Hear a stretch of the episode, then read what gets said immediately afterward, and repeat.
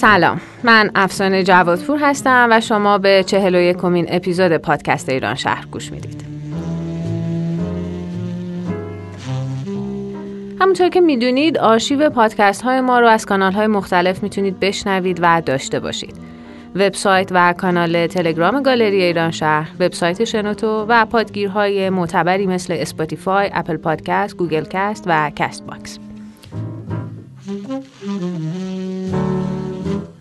این شماره ادامه اپیزود قبلی و در مورد موزه است. در این شماره من و مقداد شریف در مورد طراحی موزه های معاصر و نقش اتمسفر در روند طراحی صحبت می‌کنیم. مهمان این اپیزود معمار و پژوهشگر حوزه معماری، دانش آموخته معماری دانشگاه تهران، مؤسس دفتر معماری مش در تهران و مادرید، همینطور مدیر مؤسسه فرهنگی پژوهشی بنامیده. این مؤسسه به پژوهش‌هایی با موضوعات بینارشته‌ای مثل معماری و علوم انسانی و معماری و هنر می‌پردازه و حاصل این فعالیت ها برگزاری رویدادهای متعدد، چاپ مقالات علمی، چند فیلم مستند و همکاری علمی با نهادهای مختلف آکادمیک معماری بوده. این گروه مشاور علمی جشنواره فیلم معماری وین هم هست که امسال برگزار میشه. این مباحث و به طور خاص اتمسفر و تولید تجربه های فضایی نو محور اصلی طراحی های معماری مش استودیو بوده و از بین دستاوردها و جوایزی که دریافت کرده میشه به جایزه معماری تو ای در سال 2019 برای طراحی برج آلفا در بارسلونا اشاره کرد.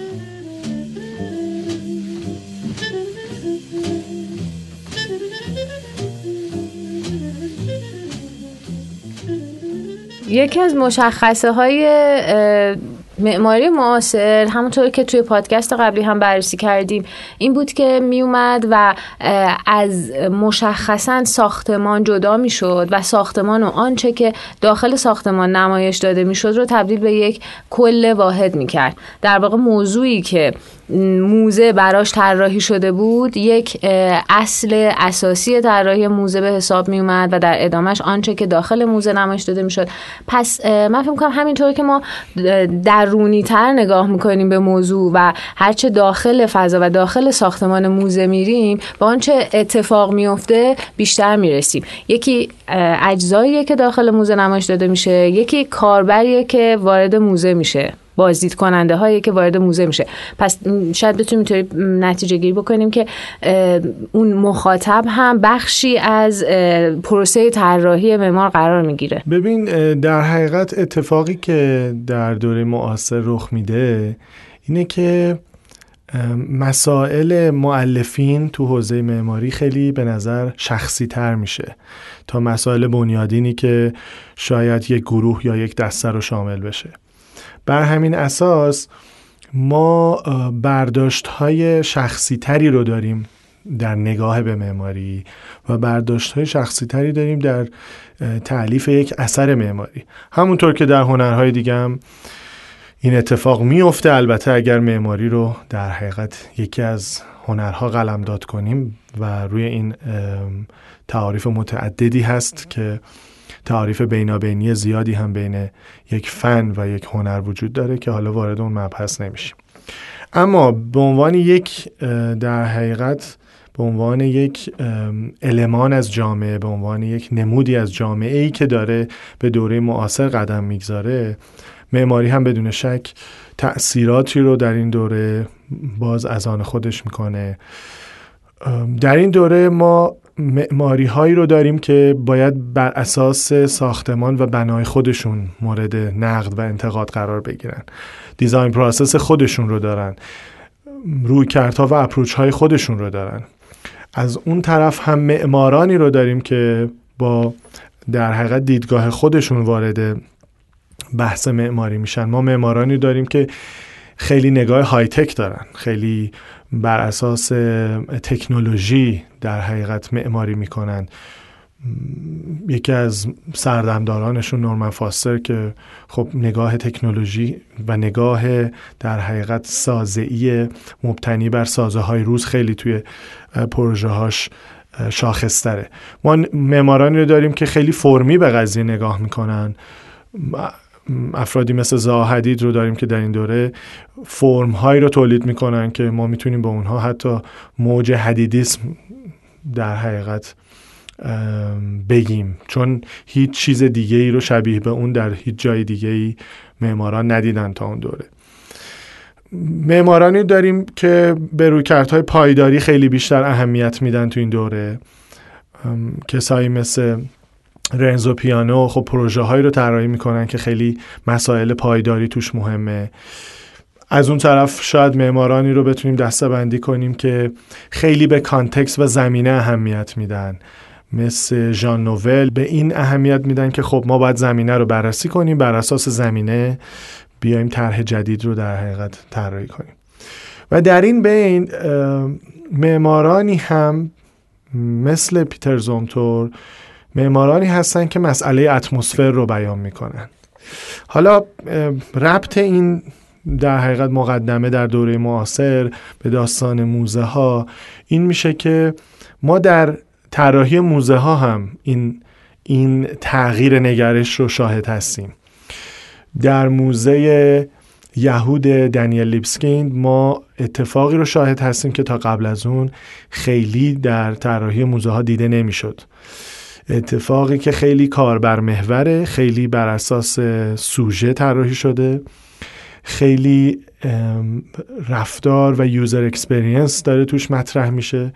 تعامل درش مطرح میشه و اون interaction ی که بین user و ساختمان شکل می‌گیره توی حتی قدم گذاشتن روی فضاهایی که ممکنه در حقیقت صدایی رو به همراه داشته باشه. همه اینها به ما این رو داره میگه که ما در این دوره با یک نسخه برای یک ساختمون روبرو نیستیم. یعنی اینکه دوباره تاکید به این موضوع که موضوعی که موزه داره براش طراحی میشه خیلی اساسیه. پس مخاطبی که میاد باید چه پیامی رو دریافت بکنه یا دوچار چه درک ذهنی یا درک بدنی از فضا بشه. بله تقریبا میشه گفت که موزه حل میشه در یک فرایندی که اون فرایند فرایند انتقال پیام به مخاطبه. حالا می‌تونه در این بین ساختمان موزه وظیفه حمل این پیام رو بر عهده داشته باشه. می‌تونه متریال ها این اتفاق رو در حقیقت رقم بزنن. یا رفتاری که یوزر در ساختمان انجام میده در بنا انجام میده ترکیب این رفتار و نوع رفت آمد circulation آدما توی اون بنا مجموعا یک پیام رو منتقل کنه و همون در حقیقت معماری responsive رو مورد هدف قرار بده. ببین این چیزی که پس ما اینجا بررسی می‌کنیم تمام اون رویکردهای مختلفی که شما مثال زدی در مورد معمارهای مختلف و این اشاره آخری که راجع به اتمسفر داشتی میاد در بر می‌گیره یک موضوع رو یعنی یک به یک وجه اشتراک می‌رسن همشون و اون کاربره. یعنی پس ما می‌تونیم اینطوری نتیجه بگیریم که معماری معاصر میاد تاکید بیشتری به کاربر می‌کنه. استانداردهاش رو شاید میاد تغییر میده بر اساس شاید اسکیل مخاطبش یا حس مخاطبش چگونگی دریافت حس مخاطبش یک وجه اشتراکی بین همه اینها ما می‌تونیم داشته باشیم و اون کاربره. می‌تونیم بگیم که یک وجه اشتراکی بین این رویکردها و اتفاقات معاصر هست و اون هم توجه بیشتر به مخاطب و توجه بیشتر به اتمسفریه که اون فضا قرار خلق کنه. و این اتمسفر محور بودن design process معماران این دوره که به خصوص در کار بعضی از معمارها خیلی در حقیقت واضحتر دیده میشه این بناهای این دوره رو داره شاخصتر می‌کنه نسبت به بناهایی که قبل از این در مورد موزه ها می‌دیدین؟ اشاره کردی به اتمسفر و الان به مخاطب. در واقع اتمسفر چیزیه که مخاطب باید دریافتش بکنه. یعنی بسیاری میگن که ساختمان زنده است ولی زندگیش رو از حضور مخاطبه که دریافت می‌کنه. چرا که یک حس ناگهانی یا شکلی از حس ناگهانی درک فیزیکی فضاست که در مخاطب شکل می‌گیره که حالا مشخص علمان های مختلفی هم داره. نور رو شامل میشه هوا رو شامل میشه که احتمالا در ادامه بحثمون بهش می‌رسیم. این بحث اتمسفر دقیقا از کجا شکل می‌گیره و اگه بیایم مشخص تر توی موزه نگاهش بکنیم به نظر چقدر اهمیت داره که این اتمسفر بتونه مخاطبش رو در بر بگیره و یک جای مشخصی در روح مخاطب در حس مخاطبش پیدا بکنه؟ ببین اتمسفر دقیقا اتفاقیه که ما در یک فضا و در یک معماری اون رو تجربه می‌کنیم. ممکنه که این تجربه خیلی تجربه آمدانه و آگاهانه ای باشه و ممکنه که اصلا این تجربه تجربه آگاهانه ای نباشه. خیلی وقتا ماها تو فضاهایی قرار گرفتیم که گفتیم این فضا چقدر دلبازه این فضا چقدر دلنشینه یا این فضا چقدر حس صمیمیت داره یا ترس داره یا انواع اقسام فضاهایی که ما هممون ممکنه در موردش نظر داده باشیم چه یک نگاه معماران و تخصصی داشته باشیم چه نداشته باشیم به عنوان یک کاربر عادی. و خب این اتفاق در دیسیپلین های دیگه به انواع دیگه هم رخ میده. ما در ادبیات در سینما و در هر نوع اتفاقی که خلاقیت به معنی ساخت فضا توش اتفاق میفته یادمه که یک روزی با آقای محمود دولت آبادی در مورد کتاب زوال کلونل صحبت می‌کردیم و اون فضایی که ایشون در کتاب در مورد اون می نویسه و خواننده وقتی این کتاب رو می‌خونه به اون خونه ای که با تمام وجودش لمس می‌کنه در ذهنش و در در حقیقت حفره های ذهنش اون خونه رو می‌سازه و در اون خونه زندگی می‌کنه با این کتاب. این اتفاق خلق یک فضاست خلق اتمسفره که در این کتاب رخ داده. اگر کسایی که کتاب جنایت و مکافات رو خوندن اونها هم در یک اتاق غمزده ای که داستایوفسکی رو در حقیقت تفسیر می‌کنه تو اون اتاق زندگی کردن. یا خیلی از در حقیقت فیلم های, فیلم های سینمایی که مثلا کارگردانی مثل هیچکاک اونها رو کارگردانی می‌کنه ما به وضوح می‌تونیم تاثیر معماری تاثیر اتمسفر و تاثیر هدف کارگردان و هدف فیلمساز رو در نوع پیش بردن فضاها و در نوع خلق فضاها ببینیم. حالا در معماری ما با یک بنایی روبرو هستیم که این بنا یک بنای کاملا فیزیکال قابل لمس قابل تجربه شدنه. و خب کار سختتر میشه. به نسبت دنیای سینما و دنیای ادبیات ما این دفعه با یک سری در حقیقت فضاهای قابل لمسی طرف هستیم که اینها باید ارگنایز بشه. اون هدف و اون حسی که ما در design process دنبالش هستیم رو به مخاطب القا کنه و اتفاقا در القای این حس هم باید موفقیت آمیز عمل کنه. چون ممکنه که در ادبیات شما یه بخشی از برداشت فضا رو به عهده مخاطب بگذارین. ولی اینجا یه مقداری دیگه این پروسه مشخصتر و سختتر پیش خواهد رفت.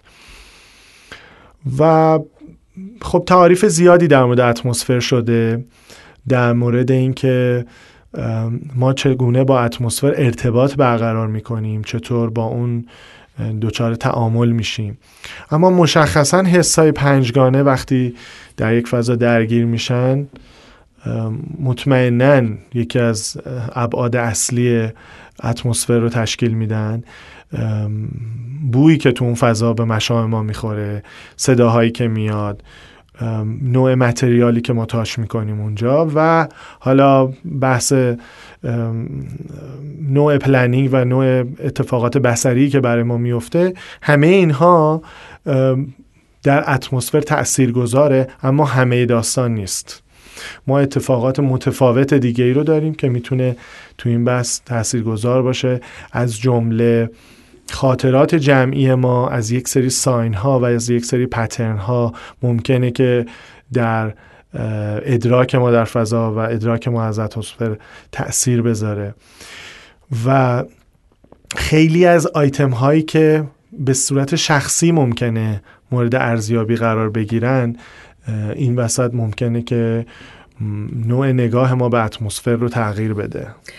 یکی از نظریه پردازایی که ما اینجا خیلی می‌تونیم ازش اسم ببریم یعنی هم توی هنر تجسمی ازش استفاده میشه از نظریاتش هم در معماری ملوپونتیه یه حلقه ای که اینجا می‌تونه بیشتر روشن بکنه چرا ما تاکید می‌کنیم به معماری و به اتمسفر و من تاکید می‌کنم انقدر به بدنمندی اینه که طبق یکی از این جمله های ملوپونتی میگه که ما نمی‌تونیم ذهن و بدن رو به عنوان سوژه و ابژه بیایم مثلا جداشون بکنیم. چرا که درک بدن از یک فضا تاثیر می‌ذاره روی ادراک ذهنی مخاطب. ببین یه مسئله خیلی مهمی که باید بهش توجه کنیم اینه که تو مسئله توریست و تو مسئله جابجا شدن آدم ها برای اینکه یک در حقیقت فضای جدیدی رو تجربه کنن یکی از مهمترین نمودهای اتمسفر رو ما می‌بینیم. یعنی آدم ها حاضرن که هزینه کنن وقتشون رو بذارن و از یک جایی توی دنیا به یه جای دیگه سفر کنن برای اینکه اون اتمسفر و اون تجربه فضایی جدید رو به دست بیارن. بنابراین مسئله اتمسفر مسئله که انسان ها خیلی به دنبال اون هستن تا اون رو کسب کنن تجربه کنن. و از اون طرف هم ما اتفاقا وقتی یعنی جامعه انسانی به این نتیجه رسیده که وقتی می‌خواد یه نفری رو خیلی در حقیقت تحت فشار قرار بده فضا و اتمسفر رو از اون آدم می‌گیره. بنابراین این امکان و این در حقیقت پتانسیل برای خلق و برای تجربه فضاها و اتمسفرهای جدید بسیار بسیار جذابه برای همه اونهایی که دوست دارن تجربه های جدیدی تجربه های جدید فضایی داشته باشه که اون در واقع تبدیل به خاطراتشون بشه. بله یکی از خروجی های این تجربه فضایی می‌تونه خاطراتی باشه که اونها در اون فضا می‌سازن و, و مشخصا در در حقیقت نوروساینتیست ها الان به این رسیدن که جایگاه خاطره فضایی در مغز رو در حقیقت پیدا کردن که اون لوب آهیانی و لوب میانی مغزه که می‌تونه پترن ها و مپ های فضایی رو در خودش سیف کنه ذخیره کنه و در مواقع لزوم به مسابقه یک خاطره به یاد بیاره. البته این خیلی خیلی یک دانش بسیار بسیار گسترده و کلیه که فکر کنم بشر در ابتدای شناخت این مسئله است. یه مسئله که اینجا خیلی مهمه اینه که چه فرایندی و چه اتفاقی هین تجربه اتمسفر میفته که اون اتمسفر برای شما یه اتمسفر ماندگار یا به مسابقه یک خاطره میشه و بعدها هم اون رو دوباره و بعدها اون رو شما دوباره بازخانی می‌کنین و دوباره ازش یاد می‌کنین. شاید اینجا که راجع به این صحبت می‌کنیم که خاطره چطور اصلا ساخته میشه بیایم برگردیم به اینکه عناصری که اتمسفر رو مشخصا می‌سازند برای ما چی است مخصوصا در معماری که روش تاکید میشه. مثل مثلا نور. مثل متریال. متریالی که در معماری استفاده میشه. چگونگی کنار هم نشستن این متریال. آبجکتی که اونجا نمایش داده میشه. میشه که برای اتمسفر یک سری علمان ها رو در حقیقت تعریف کرد. اما همونطور که قبلا هم در موردش یه صحبت کلی داشتیم خیلی قابل تفکیک به یک سری علمان های مشخص نیست مسلما.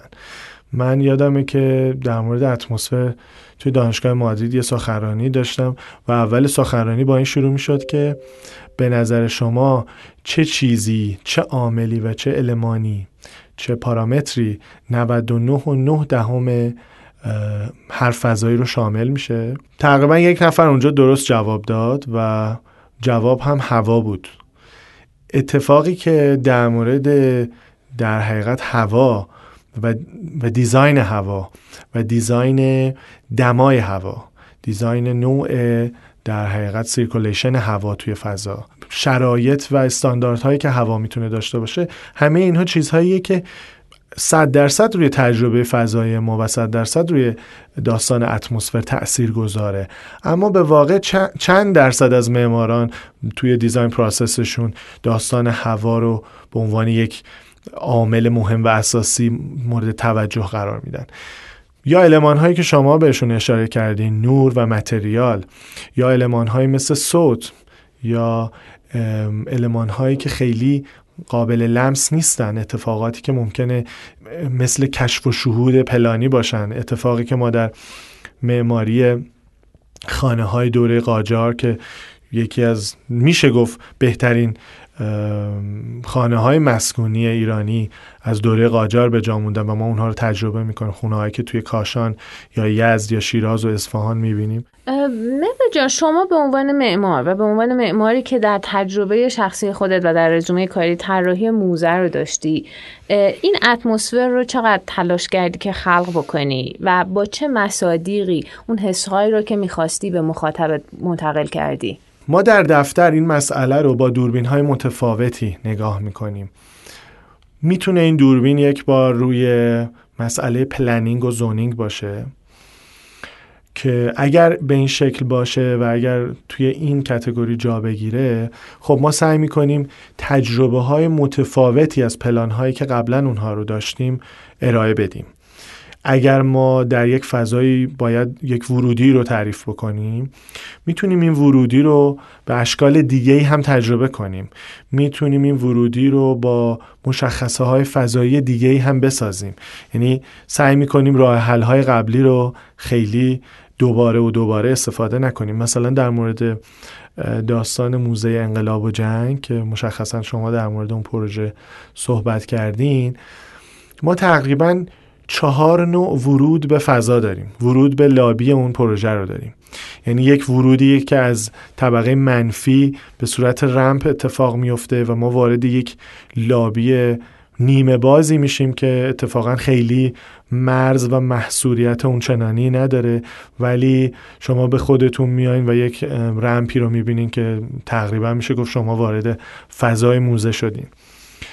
و حالا اگر توی تصاویر موزه ببینین تصاویر در حقیقت ارائه شده از اون پروژه ببینین انواع متفاوتی از ورود به فضا رو داریم. یا انواع متفاوتی از در حقیقت حس نور در فضا رو داریم. کاربری که در فضا حرکت می‌کنه حالا غیر از اون فضای گالری ها که خب استانداردهای نوری خودش رو داره ولی در فضاهای دیگه چه در مورد نور در حقیقت طبیعی روز و چه در مورد نور شب نور مصنوعی می‌تونه تجربه های متفاوتی رو اونجا داشته باشه.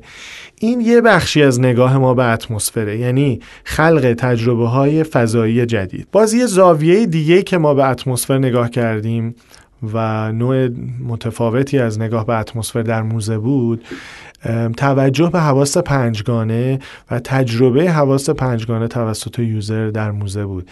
اون موقعی که در حقیقت استراتژی دیزاین موزه داشت شکل می گرفت وقتی که داره رو بریف دیزاین نگاه میشه یا داره دی ای موزه تعریف میشه در حقیقت این دی ای می‌تونه دی ای تجربه کاربر هم باشه. چیزی که ما خب تو خیلی از ساختمان های معاصر ساختمون هایی که با یک DNA قوی دارن طراحی میشن. ما حتی smell design رو داریم. بویی که قرار شما توی اون موزه استشمام کنین حالا توی فضاهای موزه توی فضاهای سرویس های بهداشتی توی lotion ها مواد خوشبو کننده یا هر جای دیگه اون تجربه در حقیقت استشمام شما هم design میشه. خب این پکیج این پکیج planning و نور و material و حواس پنجگانه در حقیقت بعد از تجربه موزه به شما یک فضای خاص رو میده. بعد از اون شما این فضا همیشه تو ذهنتون هست به عنوان یک فضایی که خب یه سری آیتم های خاصی داشت که من جای دیگه ای این رو تجربه نکرده بودم. این می‌تونه که به نظرم قدمی باشه برای ساخت اتمسفر و خب ما هم به عنوان یک دفتر من همیشه به بچه های دفتر میگم که ما اینجا مثل, مثل آزمایشگاه مشغول ریختن محلول ها تو هم هستیم که بتونیم یه اتمسفری رو خلق کنیم. شاید یه روزی هم دفترمون منفجر شه از حاصل این محلول ها ولی ممکنه که به یه چیزایی هم برسیم ولی خب داریم میریم جلو ببینیم که به کجا می‌رسیم. مرسی مقداد عزیز مرسی از اینکه این تجربت رو به اتمسفر رو با ما در میون گذاشتی. من امیدوارم که بیشتر بتونیم همراهی بکنیم. خیلی ممنونم از دعوتتون و وقتی که گذاشتیم